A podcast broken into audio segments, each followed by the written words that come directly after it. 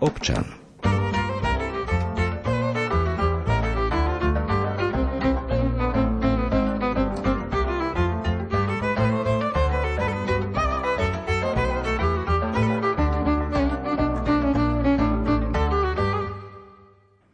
Napriek tomu, že Ukrajinci na Slovensku stále potrebujú pomoc, ministerstvo vnútra postupne zatvára veľkokapacitné centrá vo veľkých mestách.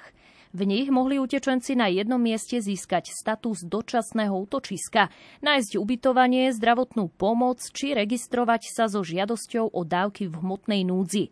Akú úlohu v tomto celom zohráva Slovenská katolícka charita, o jej skúsenostiach s utečencami, ale aj o projekte na pomoc Ukrajine sa budeme v dnešnej relácii občan rozprávať s junior manažérkou projektu na pomoc Ukrajine Dominikou Šimonfiovou a projektovou manažérkou dieceznej charity v Rožňave Luciou Černákovou.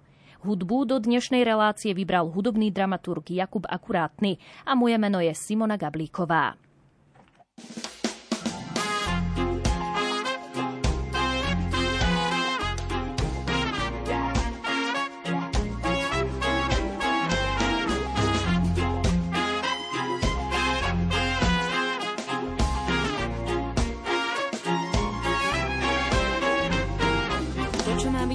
Človek z nej vyberá. Myslím, že by ujali sa aj cirkusy bez zvierat.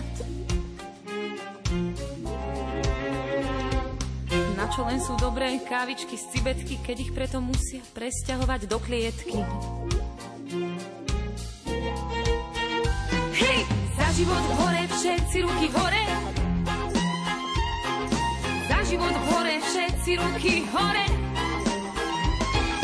Každému vraví to svedomie svoje život hore, všetci ruky hore. Keď som bola malá, aj dozov ma brávali slony chobotami, všetkých nás slintali. Pri kaluži medveď spomínal na plesa, som si istá, že chcel vrátiť sa do lesa. Hej, za život hore, všetci ruky hore, život hore, všetci ruky hore.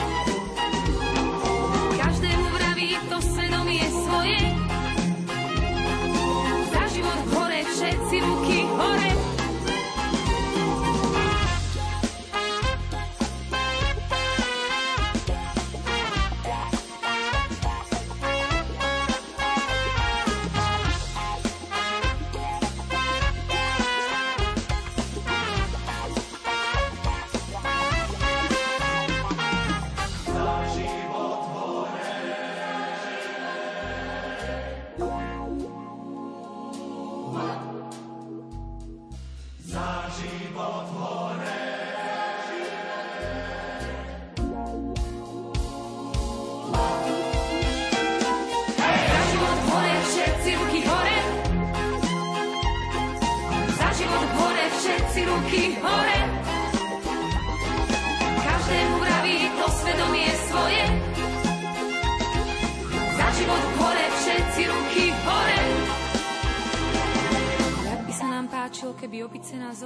Viazali reťazami a ľudí na to lákali. Človek vládne svetu, no aj svet človeku, začínam od seba a nekupujem stupenku.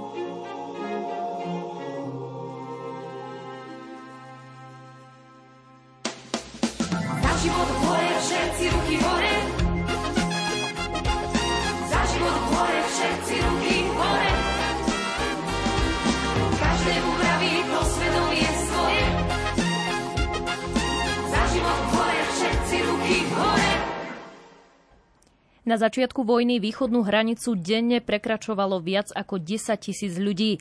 Na jar sa situácia zmiernila a napríklad 10. mája na Slovensko vstúpilo viac ako 2400 ľudí. V lete sa ich nápor opäť zvyšuje, len včera ich prišlo viac ako 3100. Každý deň klesá však záujem dobrovoľníkov o pomoc. Zatiaľ čo na začiatku vojny ich do humanitárnych centier prichádzali stovky a často prinášali plné košiky potravín, dnes je to inak a centrá prehodnocujú, ako dlho dokážu ostať otvorené. Potravinovú či inú materiálnu pomoc pritom stále hľadá mnoho utečencov a registračné systémy v pomoci sa zaplnia do niekoľkých hodín. Do pomoci utečencom sa i hneď na začiatku vojny zapojila aj Slovenská katolická charita. Akým spôsobom už priblíži junior manažérka projektu Pomoc Ukrajine Dominika Šimonfiová. Vítajte. Ďakujem pekne, dobrý deň. Tak samozrejme Slovenská katolická charita bola hneď pritomná na hraniciach a pomáhala s tou prvou pomocou, kde bolo potrebné zabezpečovať všetky tie základné potreby utečencov a vlastne niektoré diecezne charity dokonca o, začali ubytovávať aj vo svojich priestoroch utečencov a takýmto spôsobom postupne začali vznikať aj naše centra. Počas toho, ako postupne prichádzali títo utečenci, tak začali im poskytovať nejaké základné sociálne služby, samozrejme materiálnu pomoc a tí, ktorí sa rozhodli aj zostať v danom meste alebo mieste, tak vlastne farské charity, diecezne charity uh, začali hľadať uh, možnosti, ako im aj dlhodobejšie pomáhať. A ako to prebiehalo? Tí ľudia sa rýchlo zorganizovali, hneď vám volali, keď teda už zistili, že vypukla vojna na Ukrajine, že ako by mohli pomôcť? No, tak ľudia sa ozývali teda zo všetkých strán. Boli rôzne formuláre, kde sa vlastne mohli zaregistrovať. Veľa ľudí chcelo prísť aj tak na vlastnú pesť, alebo mohli si na stránke prečítať vlastne kde a ako môžu pomôcť, alebo teda akým spôsobom a myslím si, že veľa dobrovoľníkov pomáhalo skrz to, že poznali charitu, kde ako funguje konkrétnych ľudí a tým sa ozvali. Koľko máte aktuálne centier pomoci Ukrajincom na Slovensku? Uh-huh, tak momentálne ich máme 23, s tým, že čo skoro budú otvorené ďalšie dve, čiže 25 centier ešte budú ďalšie dve otvorené, pretože ja som v úvode hovorila, že ministerstvo už práve že e, niektoré tie veľkokapacitné centra zatvára a teda Slovenská katolícka charita otvára ďalšie dve nové? No áno, pretože vlastne um, našim cieľom nie je iba poskytnutie materiálnej pomoci, ale naše centra sa nazývajú integračné, čiže podstatná je integrácia. A teda popri všetkých tých uh, materiálnych potrebách je dôležité, týchto, je dôležité týchto ľudí zaradiť do spoločnosti a rôznymi aktivitami toto zabezpečuje práve uh, Slovenská katolická charita a preto sú tieto centra pod, po, potrebné. V ktorých centrách uh, je možné začleniť sa ako utečenec? tak po celom Slovensku, vo všetkých eh, desiatich diecezách je ich niekoľko, od Banskej Bystrice, Bratislavy, Dolný Kubín, Kežmarok, Košice, môžem ich tu teraz vymenovať všetkých, uh, koľko je Michalovce, Nitra, Nové zámky, Poprad, Piešťany, Prešov, Revúca, Rožňava, Ružomberok, Skalica, Snina, Trnava.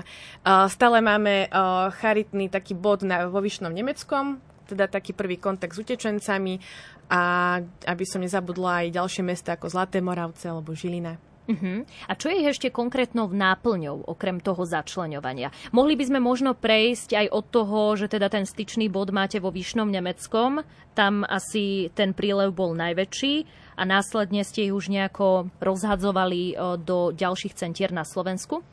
Um, my sme nerozhadzovali v podstate ľudí do rôznych centier na Slovensku, ale v podstate ako sa títo ľudia rozhodli, kde budú, tak do takého centra o, v danom mieste mohli ísť a navštíviť, že nie je to tak, že my už teraz nemôžeme, tak o, musíte sa registrovať niekde inde. Ale samozrejme áno, keď sú nejaké naplnené kapacity alebo nejakú konkrétnu pomoc nedostanú v jednom centre, tak samozrejme sú odkázané na ďalšie iné najbližšie centrum.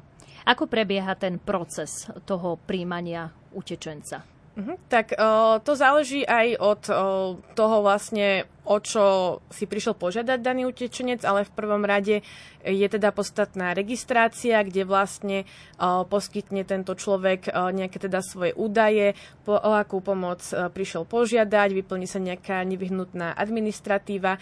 Často sú prítomní tlmočníci alebo vlastne ukrajinskí zamestnanci.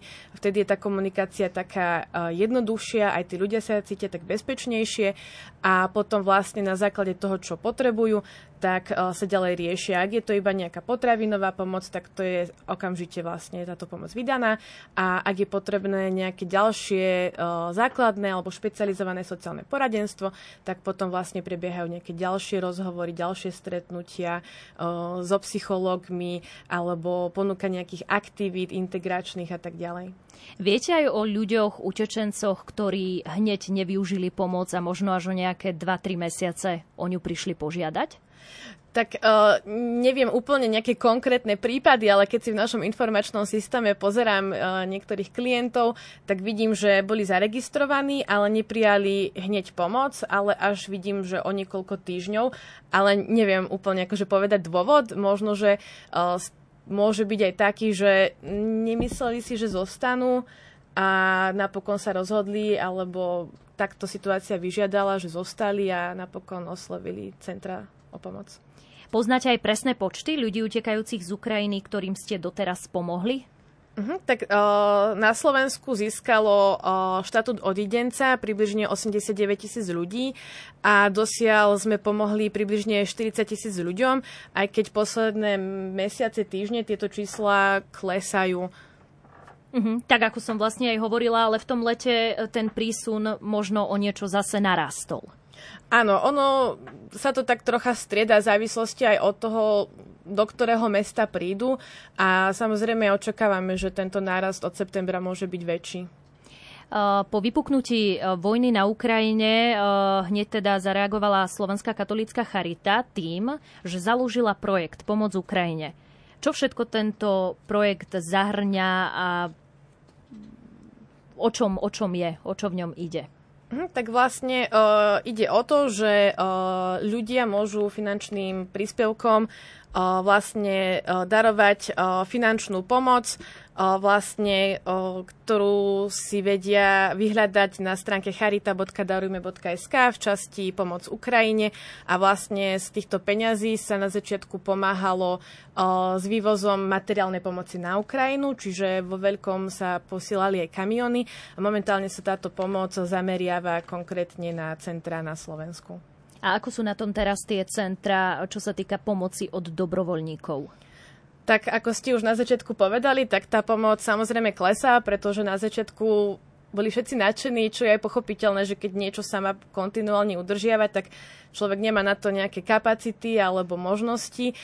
Čiže potrebujeme dobrovoľníkov naozaj v rôznych oblastiach, či už s vydávaním pomoci, alebo dokonca už aj s takými administratívnymi úkonmi. Uh-huh. Kam až siaha pomoc Slovenskej katolíckej charity? tak až na Ukrajinu, keďže sme Čiže vyvážali. za hranice? Áno, až za hranice, ale tak teraz sa teda samozrejme zameriavame o, na naše centra na Slovensku a kam až siaha pomoc Ukrajine, až do našich centier a až Slovákom, až vlastne k Slovákom siaha táto pomoc, keďže do centier nechodia iba ukrajinskí ľudia, ale aj slovenskí, ktorí potrebujú. A to je vlastne cieľom našich centier uh, pomáhať každému, kto do nich príde. Čiže uh, aj Slovak v núdzi dostane u nás pomoc a vlastne náš projekt, keď uh, skončí, tak uh, vlastne tieto centra chceme transformovať na lokálne potreby. A viete už aj, že kedy skončí? Alebo bude to záležať od situácie? Uh-huh, tak náš projekt Emergency Appeal je vlastne vypísaný do konca uh, apríla 2023. V rámci spolupráce nadviazali ste nejakú zaujímavú spoluprácu možno aj s inými charitami z iných štátov? Áno, samozrejme. Tento Emergency Apple projekt vlastne je vypísaný pre Caritas Internationalis, čo je vlastne organizácia, ktorá združuje celosvetové katolické charity a vlastne vďaka ním získavame financie od rôznych iných charit a samozrejme ich kontaktujeme, keď potrebujeme pomoc s nejakými ďalšími príspevkami alebo keď potrebujeme nejaké doslova praktické rady, ako niečo spraviť, pretože už len ten emergency appeal znamená, že reagujeme na nejakú krízovú, nečakanú situáciu, z ktorej v ktorej nemáme možno dostatočné skúsenosti a takto si vzájomne aj s inými štátmi pomáhame, alebo teda s charitami z iných krajín. S ktorou charitou bola taká najvýraznejšia možno pomoc? V Poľsku, do Polska ušlo veľa utečencov? Tak možno s Poliakmi? O, najviac sme spolupracovali práve paradoxne s americkou, teda vlastne z Ameriky. O, veľmi nám akože prišli aj pomáhať, čo sa týka po takej o, technickej stránke a potom s Rakúskou, teraz nadvezujeme kontakty s Českou, Takže takto postupne to ide. Aké také najzaujímavejšie praktické rady uh, ste potrebovali? Že tu ste si nevedeli dať rady, tak ste komunikovali s niekým zo zahraničia? Mm, tak asi najväčšie problémy sú s informačnými systémami, ktoré sa snažíme nastaviť, ako vlastne klientov registrovať, ako niektoré veci vykazovať a reportovať, čo je vlastne uh, taká zaujímavá vec, že neposkytujeme iba nejakú pomoc uh, a že sme z toho nadšení a robíme všetko a vlastne poriadne nevieme, ako to robíme, čiže snažíme sa nastaviť taký systém, aby to bolo prehľadné, transparentné a to je teda taká najväčšia výzva pre nás a s týmto si pomáhame aj s inými charitami. Teraz si dáme krátku hudobnú pauzu, po ktorej bude mať priestor druhá hostka, ktorou je projektová manažérka dieceznej charity v Rožňave Lucia Černáková. Ak máte nejaké otázky, pokojne píšte na naše kontakty 0911 913 933 alebo 0908 677 665.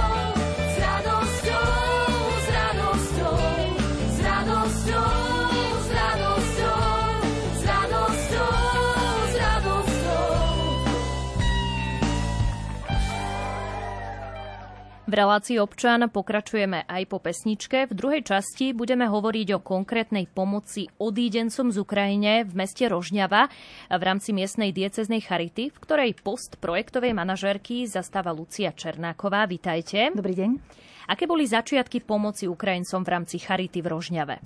My sme geograficky nielen v rámci mesta Rožňava, čiže doplním, pracujeme pod hlavičkou dieceznej charity, teda diecézy, celej rožňavskej diecézy a aj zaberáme takú geografickú oblasť. Čiže keď si predstavíte mapu Slovenska, tak povedzme, že na východe a juhovýchode je to Rožňava, na severe Gelnica Smolník a potom ďalej na západ Brezno, dole na juhu, juhozápad Rimavská sobota Filakovo.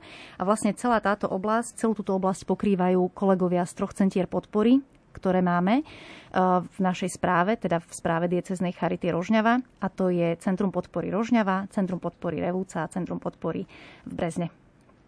A aké boli tie vaše začiatky? Že už keď e, bol tu ten prísun utečencov, ako ste to vnímali, ako ste hneď zareagovali? V podstate každá charita reagovala veľmi intuitívne. Každá charita má skúsenosť s tým, ako reagovať tou prvou pomocou. Je to ako bežne v medicíne, ako náhle posielate niekde záchranku, tak reagujú absolútne inštinktívne alebo intuitívne a robia veci, ktoré skrátka smerujú k záchrane života. A takisto to bolo aj u nás.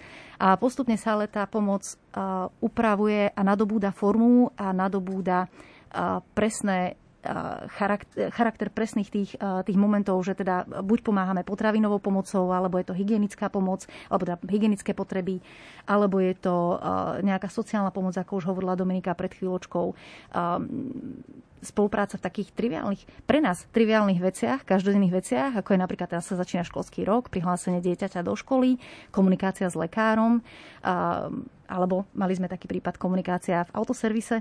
Skrátka aj Slovák má niekedy ja som úplne normálna žena, keď im do autoservisu, tak niekedy naozaj potrebujem najprv surfovať po nete, že teda čo a ako.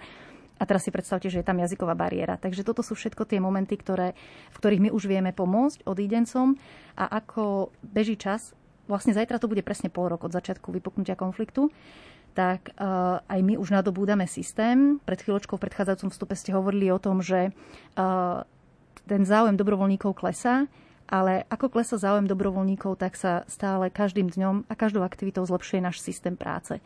Takže uh, už vnímame tie čísla tak komplexnejšie, máme lepší pohľad na tú svoju geografickú oblasť. Každá charita, koho si obhospodaruje, sú charity, ktoré uh, veľmi aktívne pôsobili aj priamo na hraniciach. Takže uh, zrazu vidíme tie veci komplexnejšia. Tá pomoc sa presúva od tých základných vecí, ako je podanie teplého čaju, až presne k tým systematickým, o ktorých hovorila Dominika predtým. Dobrovoľníci, ktorí začali pomáhať, e, pokračujú v tej pomoci aj teraz? U nás je to uh, najmä práca našich kolegov, čiže zamestnancov Charity, alebo teda uh, členov uh, zamestnancov v rámci tohto projektu Emergency Appeal, kde sme sa vyslovene cieľene zamerali na to, aby sme vedeli poslať ľudí do terénu a aby to malo všetky tie náležitosti, aké to mať má. A ono to potom vyzerá tak, že sú ľudia, ktorí vedia vydať potraviny, ale sú aj ľudia, ktorí vedia komunikovať s úradmi. Aké máte zatiaľ skúsenosti s Ukrajincami? Pociťujete vďačnosť z ich strany? Určite áno. Platí to, čo vieme aj my sami o sebe ako Slováci. Aj medzi nimi sú ľudia takí a onakí, tak ako medzi Slovákmi. A aj oni e, prišli z rôznych podmienok do niekedy možno diametrálne úplne odlišných podmienok. Bola som v lete na dovolenke e, v Chorvátsku, kde nám povedala domáca, že tu keď prišli Ukrajinci, prišli na super drahých autách a rovno si dom kúpili k nám na Slovensko nešli takíto Ukrajinci, k nám na Slovensko prišli skôr tí, ktorí, lebo keď si predstavíte aj tú geografickú vzdialenosť, tu musíte prekonať. A ak niekto šiel e, z východných častí Ukrajiny, musel prejsť najprv na západnú Ukrajinu, až potom mohol prekročiť nejakú hranicu. Vidíte niekedy iba drahé autá, ale my si možno neuvedomujeme, že ak išiel niekto na nejakom starom črepe, možno reálne sadol do toho jediného auta, ktoré mal, ale skončil ešte niekde na západnej Ukrajine a na Slovensku už to auto ani nepriniesol. Čiže uh, aj tí ľudia tak reagujú. A druhá vec je, že oni sú v úplne inej situácii, ako keď my ideme na dovolenku. My ideme niekde, kde v nejakom rezorte máme všetko pripravené, máme pripravené ubytko, máme pripravené uh, jedlo, ideme niekam, kde je celá štruktúra pripravená na nejakých ľudí a oni zrazu náhle išli do krajín, ktoré sa museli rýchlo a, a za jazdy pripraviť na takýto nával a možno išli do úplne iných podmienok. Takže niektorí reagujú na tento stres uh, veľmi konštruktívne, okamžite sa nejako spametali a, a zapracovali. Niektorí sa dokázali zamestnať, niektorí mali profesie, ktorých sa dokázali zamestnať vlastne v tých, tých svojich profesiách a pracujú ďalej. Niektorí naopak skončili bez práce, mnohí sú dôchodcovia, niektorí sú napríklad zdravotne e, ťažko postihnutí, niektorí možno prišli sem a snažia sa na diaľku pomôcť takto svojim zdravotne ťažko postihnutým, ktorí nevedeli, nedokázali skrátka fyzicky presťahovať. Niektorí prišli s malými deťmi. Podľa mňa to porovnanie s dovolenkou je adekvátne, keď si ako mama predstavím, že sa stiahujem s deťmi na týždeň niekam na prázdniny, viem, čo, mi, čo to znamená a každá mama povie, že to je strašidelný stres. Ak utekám pretože sa bojím o svoje vlastné bezpečie, plus o bezpečie svojich detí. Neviem, za akých podmienok budem cestovať. Ja neviem, či dôjdem do cieľa so, so svojím vlastným autom, čiže neviem, akú veľkú batožinu si môžem zobrať. Tak aj po príchode na to miesto reagujem rovnako. Niekto to spracuje tak, že je veľmi vďačný aj za pohár vody, niekto práve naopak reaguje arogantne aj na ten pohár vody. Ako prebiehala uh, tá pomoc uh, priamo v Rožňavskej uh, dieceze?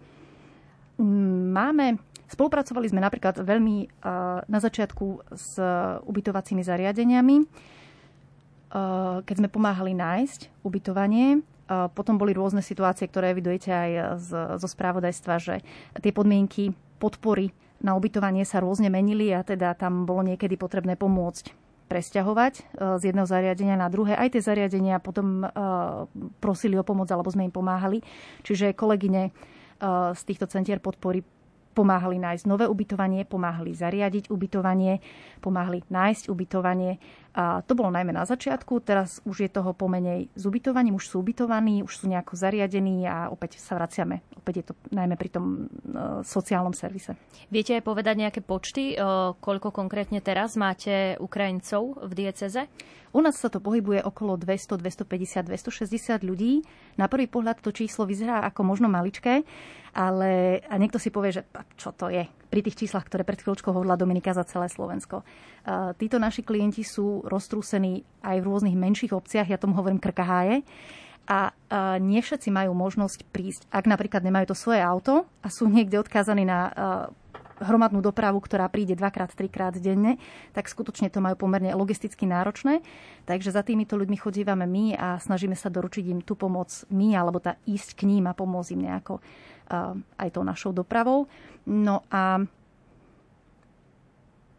sú takto rozdelení po menších skupinách, väčších skupinách. Niekde je to tak, že v mestách prídu väčšie skupinky za nami. A potom sú ešte miesta, kde, kde je pomerne vysoká fluktuácia.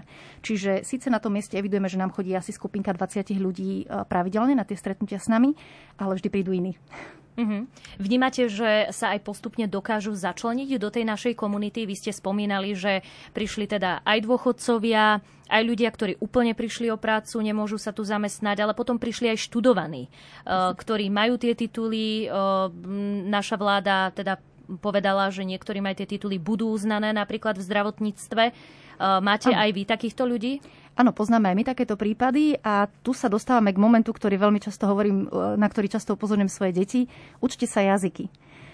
Jedna z vecí, ktoré my pre odídencov z Ukrajiny robíme, vlastne všetky centrá podpory, je práve poskytovanie jazykových kurzov.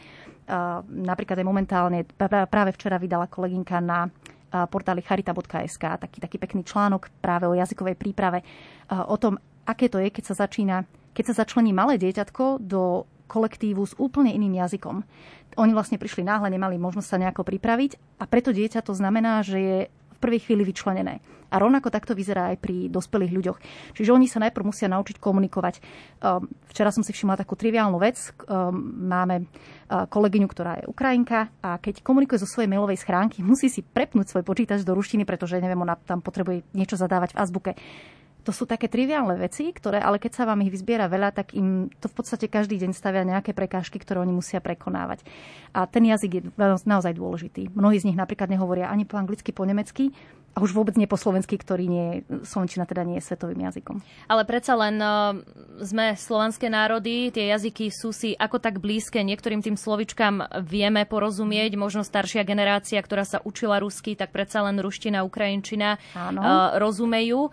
Um, vnímate, že chcú sa učiť tú slovenčinu, alebo skôr idú na tie, asi poskytujete aj kurz anglického jazyka? Nie, len nie? slovenčinu. U nás slovenčinu. v Rožňave len slovenčina, kurzy slovenského jazyka a cieľom je práve to, napríklad naša uh, lektorka Simonka, keď uh, má tých svojich uh, odidencov na hodine, tak sa snaží prispôsobiť sa ich potrebám. Uh-huh. A teda aj tú slovnú zásobu smerujú týmto smerom. Uh, ale máme aj kolegyňa, alebo teda máme odidencov klientov, ktorí uh, sa zamestnali v jednoduchších odvetviach a tam teda aj tá slovná zásoba je samozrejme o mnoho jednoduchšia. A vieme aj povedať, že teda do ktorých odvetví uh, sa dokázali nejako začleniť? Mali sme napríklad klientov, ktorí boli uh, zamestnaní pri výrobe síra alebo teda v spracovaní mlieka. Uh, je to aj nejaká jednoduchá administratíva. Myslím, že bola pani v predaní potravín alebo v, takomto, v takejto oblasti. A potom sú to kolegovia, ktorí sú už u nás na Charice a tí nám pomáhajú s prekladmi, s tlmočením, s vyplňaním, prípravou formulárov a podobne. Ako je to s deťmi, malými deťmi, ktorí nastúpili do škôlok, škôl, Veľa už toho nestihli do prázdnin, teraz sú letné prázdniny, ktoré však o chvíľku končia, bude september, čiže asi ten nával bude možno aj väčší. Intenzívne celé leto komunikujeme s odídencami a teda komunikujeme túto situáciu, ako to teda vyzerá. Niektorí majú, oni úplne inak rátajú školu s ohľadom na vek. Takže napríklad už 17-ročné detská idú na vysokú školu, čo je pre nás také zvláštne. Mnohí z nich potom majú ešte stále online vyučovanie zo svojej domovskej školy a súčasne chodia do školy u nás na Slovensku. Čiže e, sa snažia takto nejako to skombinovať, ale opäť, e, teraz sa vraciame k tomu charakteru človeka, že každý sme iná povaha. Niekto sa do toho školského kolektívu začlení ako lusknutím prstov a niekto práve naopak má s tým ťažkosti, možno sú to detičky viac naviazané na ten svoj pôvodný kolektív, viac sa sústredia na online výučbu a na tú slovenskú výučbu veľmi nereflektujú. Dominika, vy by ste chceli reagovať? Áno, vlastne v Poprade je jedno denné detské centrum priamo pre ukrajinské deti, kde sú aj zamestnané ukrajinské učiteľky, teda je to pre deti predškolského veku a takéto centra by sme chceli viaceré vybudovať aj v Bratislave, nakoľko vnímame už potrebu, že nie sú dostupné kapacity pre slovenské deti, nie je to ešte pre ukrajinské, čiže momentálne to je aj takou našou potrebou a výzvou. Možno aj obe. Spomenuli by ste si nejaké, na nejaké zaujímavé príbehy, ktoré hm. sa už udiali behom toho pol roka? No, k tým detským aktivitám mi napadlo, že e, my keď hovoríme o deťoch, tak uh, veľmi často nás napadne ako prvá predstava nejakej školy, ale sú to aj aktivity, ktoré sú mimoškolské, ktoré pre tieto detičky robíme. Um, také veľmi jednoduché výroba náramkov alebo športové aktivity, turistika, že im predstavíme teda Slovensko. Um, to sú také, také, také detaily. Akurát reagovala jeden poslucháč, ktorý sa pýta, že čo, sa, čo robíte s ľuďmi, utečencami, ktorí sa nechcú začleniť práve že čakajú, že, že buď ešte dostanú nejakú pomoc, alebo ak teda vojna skončí, tak pôjdu preč a tu nepotrebujú pracovať. Že tu budú žiť z tých dávok. To je presne taká tá otázka, že viete, ani my nevieme povedať, nie som si istá, či niekto vie povedať, niekto z nás, obyčajných ľudí, vie povedať, kedy sa konflikt skončí. A ja im aj rozumiem, ak sa chcú vrátiť. Zase na druhej strane opäť závisí od povahy. Neviem si predstaviť, že by som bola niekde v inej krajine a len tak by som sedela na nejakom mieste a čakala na nejakú pomoc. Asi by som pracovať chcela. Ale uh, tie možnosti sú rôzne. Áno, tu vlastne nastupuje až taká úloha tých sociálnych pracovníkov, konkrétne v centrách, ktorí sa snažia sledovať uh, pozadie týchto ľudí, uh, kde kladú rôzne otázky, či teda plánujú zostať, či majú záujem o jazykový kurz, uh, či sa plánujú zamestnať. A vlastne je to o takej komunikácii priamo s nimi, že nebude tá pomoc už dostupná všetka a každému, keďže sú nejaké limity aj pomoci, takže centrá si už začínajú nastavovať práve takéto mantinely na základe komunikácie so svojimi klientmi. Pred pár mesiacmi bolo už aj vidno, aj teda v médiách to bolo veľmi počuť, že mnohí tí Ukrajinci sa zbalili a odišli naspäť na Ukrajinu do tých častí, v ktorých možno zoslabla tá vojna máte aj vy také prípady, áno? Áno, áno, samozrejme, ja som takýto o, priamo zažila, som sa tu hlásila, že to chcem porozprávať. O, ja som raz išla so Spišskou katolickou charitou o, na Ukrajinu, keď vlastne vyvážali materiálnu pomoc a zobrali zo sebou niekoľko ľudí, jednu takú slečnu, a vlastne, pardon, pani a jednu rodinku, ktorá pozostávala z babky, nie, to bola svokra tej ženy, matky a malého chlapca. A vlastne my sme strávili dva dní v dodávke uh, s týmto malým dieťačom, ktoré jedlo niečo z pumpy a tí ľudia sa nielen nestiažovali a vlastne viezli sme ich do Kieva, kde v malom domčeku čakal zvyšok rodiny, 16-ročná dcéra, manžel, ďalšia mama, detko a tak ďalej. A všetci títo ľudia sa z miest, kde žili, kde bol najväčší konflikt, združili pri Kieve v tom malom domčeku a my sme tak nerozumeli, že vlastne z celkom dobrých podmienok sa vrátili naspäť, kde to nie úplne isté, aj keď je to trocha lepšie a vlastne oni vtedy hovorili, že im je tá rodina prednejšia, že oni to už nevedia proste zvládnuť bez seba, čiže aj z takýchto dôvodov sa ľudia vracajú, že rodina im je prednejšia ako tá vojna. Im je tu síce bezpečne, a to popisujú viacerí, tí, ktorí sa rozhodnú zostať, že je im tu dobre, ale domov im neskutočne chýba. Lebo je to ich krajina, ich domovina. Aj Slovákom, ktorí sú hoci aj 10-20 rokov v zahraničí, Presne tak. tá domovina chýba. Vždy to na vás príde. Čo plánujete do budúcnosti v rámci pomoci Ukrajincom vo vašej dieceze? Ako som už povedala, ten uh, systém práce sa každým jedným poskytnutým servisom zlepšuje. Čiže aj my sa stále viac smerujeme od tej hmotnej pomoci, teda od potravinovej hygienickej pomoci a tak ďalej, eh, skôr na ten sociálny servis. Súvisí to aj s tým, čo sme si už pred chvíľou povedali. Eh, už medzi tým aj oni, tí odídenci, vedia lepšie, či chcú zostať, alebo sa vrátia či ich detičky chodia do školy a tak ďalej, takže viac sa vieme zamerať na, práve na to sprostredkovanie zamestnania, na zlepšenie nejakých vzťahov taká triviálna vec, ako je komunikácia s lekárom. Možno majú základné zdravotnú, základnú zdravotnú starostlivosť, ale niektorým už začína chýbať tá dlhodobá uh, pomoc odborníkov, napríklad internisti alebo kardiológovia, kde možno vám stačí ten interval raz za pol roka, ale u nich už ten pol rok prešiel. Čiže už sa skôr smerujeme na taký ten dlhodobý systém pomoci, obzvlášť z ohľadom na skutočnosť, že napríklad naša charita má najmä tých opakovaných klientov. Čiže nie je to také, že k nám k niekomu prídu, na niektoré body, najmä na východnej hranici, prídu, zoberú si prvú pomoc, fakt prvú pomoc po prekročení hranice a idú ďalej. U nás sú to skôr opakované prípady a preto skôr sa smerujeme na a, takéto zlepšenie servisu. Ak máte nejaké otázky, pokojne píšte na naše kontakty 0911 913 933 alebo 0908 677 665 a v ďalšom vstupe nám vám na ne zodpovieme.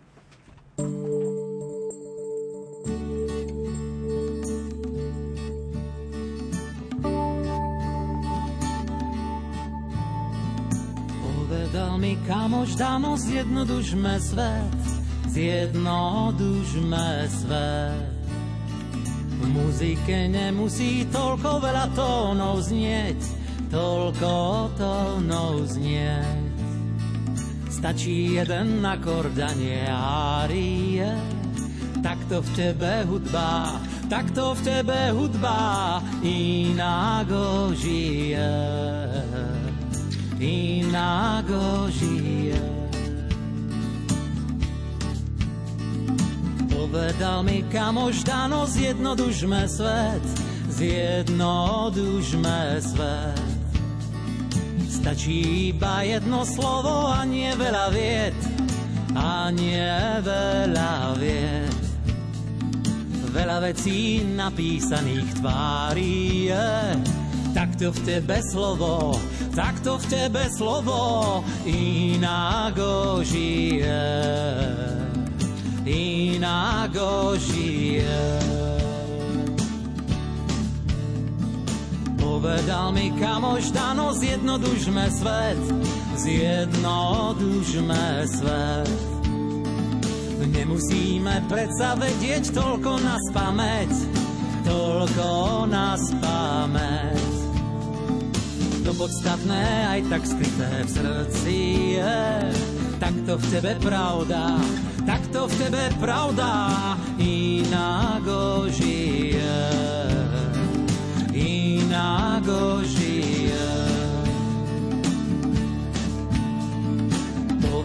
mi kamož dano, zjednodušme svet, zjednodušme svet. Treba prestať váhať a len trochu viacej chcieť, trochu viacej chcieť. Tomu, čo nás ťaží, dáme a die. to v tebe vôľa, to v tebe vôľa, inak žije. Inak žije.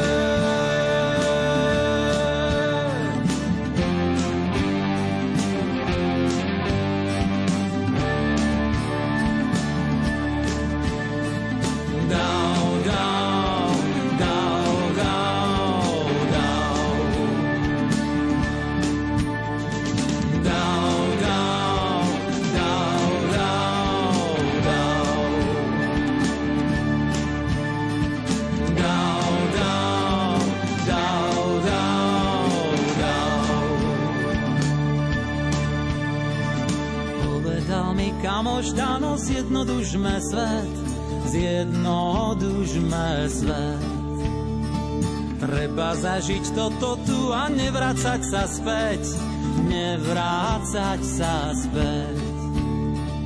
Keď čisté a dobré v tebe ožije, zistíš, čo je život, zistíš, čo je život a na čo ti je a na čo ti je.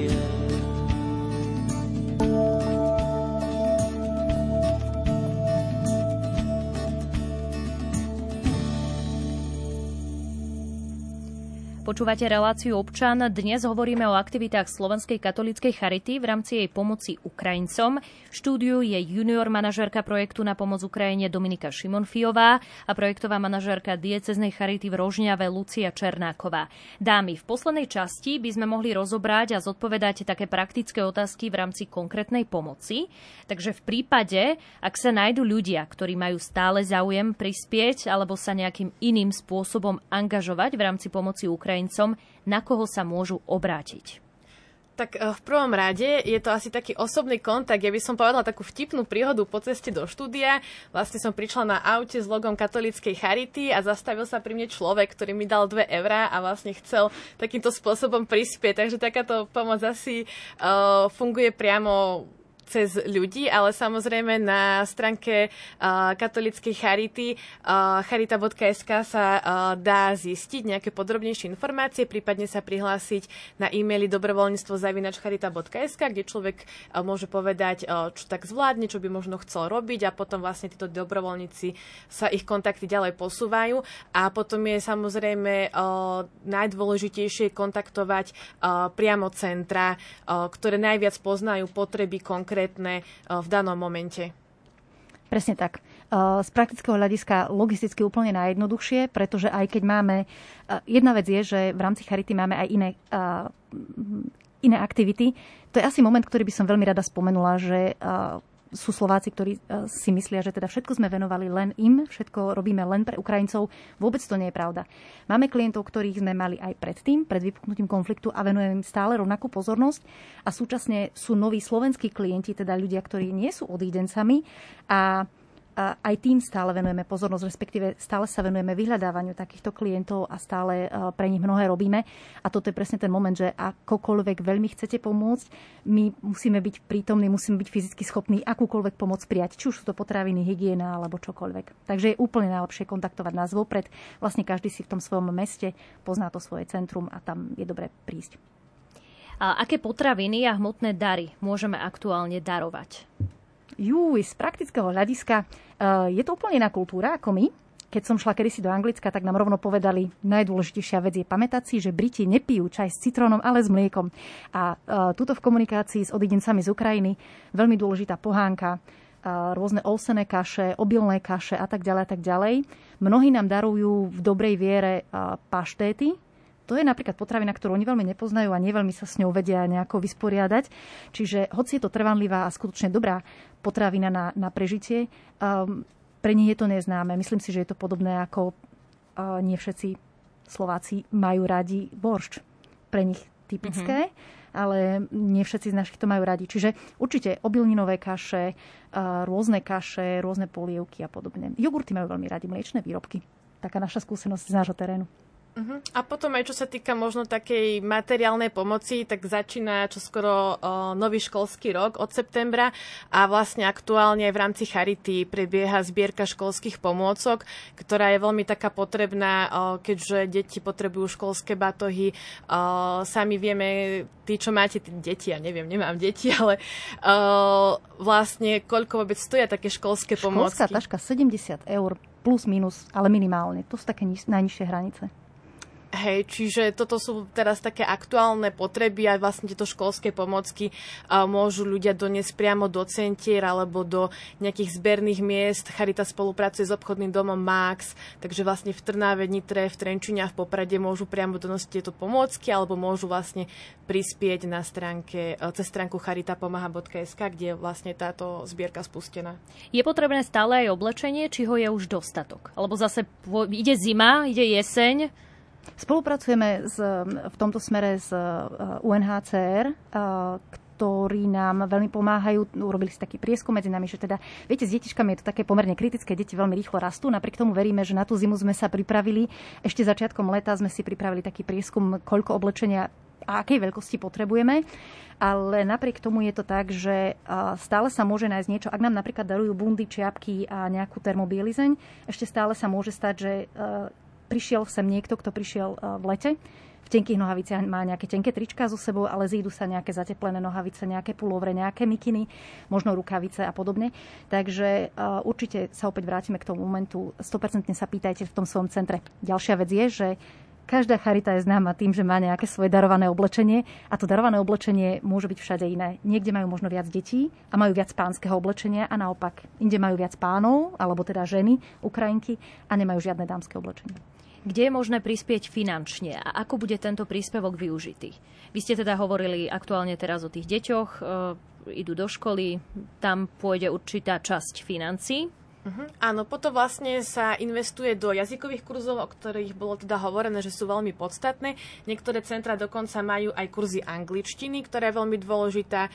Aktuálne vlastne tieto peniaze budú investované aj do potravinových poukážok, keďže vlastne potraviny dochádzajú a skrze to, čo bolo práve hovorené, že sú rôzne tie potreby potravín, takže toto je taká najpraktickejšia cesta. Takisto zriadovanie ďalších denných detských centier, aby mohli mohli mamičky vlastne pracovať a takýmto spôsobom sa táto pomoc využíva. Myslím, že je dobre povedať aj to, že aj naša logistika nie je zadarmo. E, povedala som, že jazdíme za klientmi, ale žiadna čerpačka nám na Slovensku nedá zadarmo ani naftu, ani benzín. Čiže sú to aj režijné náklady. E, nie je to teda žiaden biznis, ale skutočne ide o pragmatické veci, ktoré e, musíte denne absolvovať a samozrejme zaplatiť keď chce niekto pomáhať ako dobrovoľník? Čo môže robiť a kde sa má hlásiť? Tak tu už sme pred chvíľkou vlastne spomínali, že najlepšie je kontaktovať priamo centra. Takisto sú zverejnené aj s kontaktnými údajmi na stránke charita.sk v sekcii Centra podpory a vlastne môže sa teda aj ozvať priamo na mail dobrovoľníctvo zavinač charita.sk. A potrebujete stále tých dobrovoľníkov? Áno. Chcete ano. ešte niečo dodať? Dobre, tak e, to je z dnešnej relácie občan všetko. E, mojimi dnešnými hostkami boli junior manažérka projektu na pomoc Ukrajine Dominika Šimonfiová a projektová manažérka dieceznej charity v Rožňave Lucia Černáková. Ďakujem vám, že ste prišli. My ďakujeme, ďakujeme. za pozvanie. Hudbu do dnešnej relácie vybral Jakub Akurátny a moderovala Simona Gablíková. Prajeme vám ešte príjemné počúvanie aj ďalších programov Rádia Lumen. Do počutia.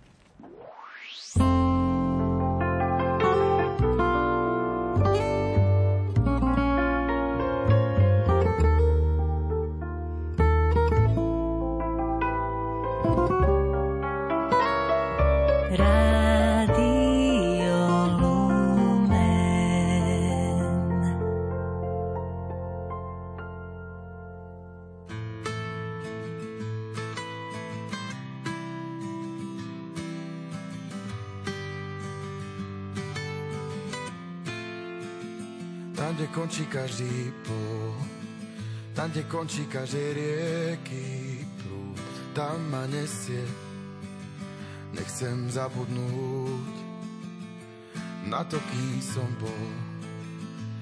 Na to, že tu nič netrvá večne. Na každý môj tón. Lebo sním sa mi kráča ľahšie po tej vlastnej ceste, aj keď nevidím. Vždy, keď spím, snoch premietam si, chybí mne vlastne, nech sa poučím. Hľadám, čo je správne, skúšam, či to zvládnem. Dotýkam sa vrcholu, ktorý nevidím.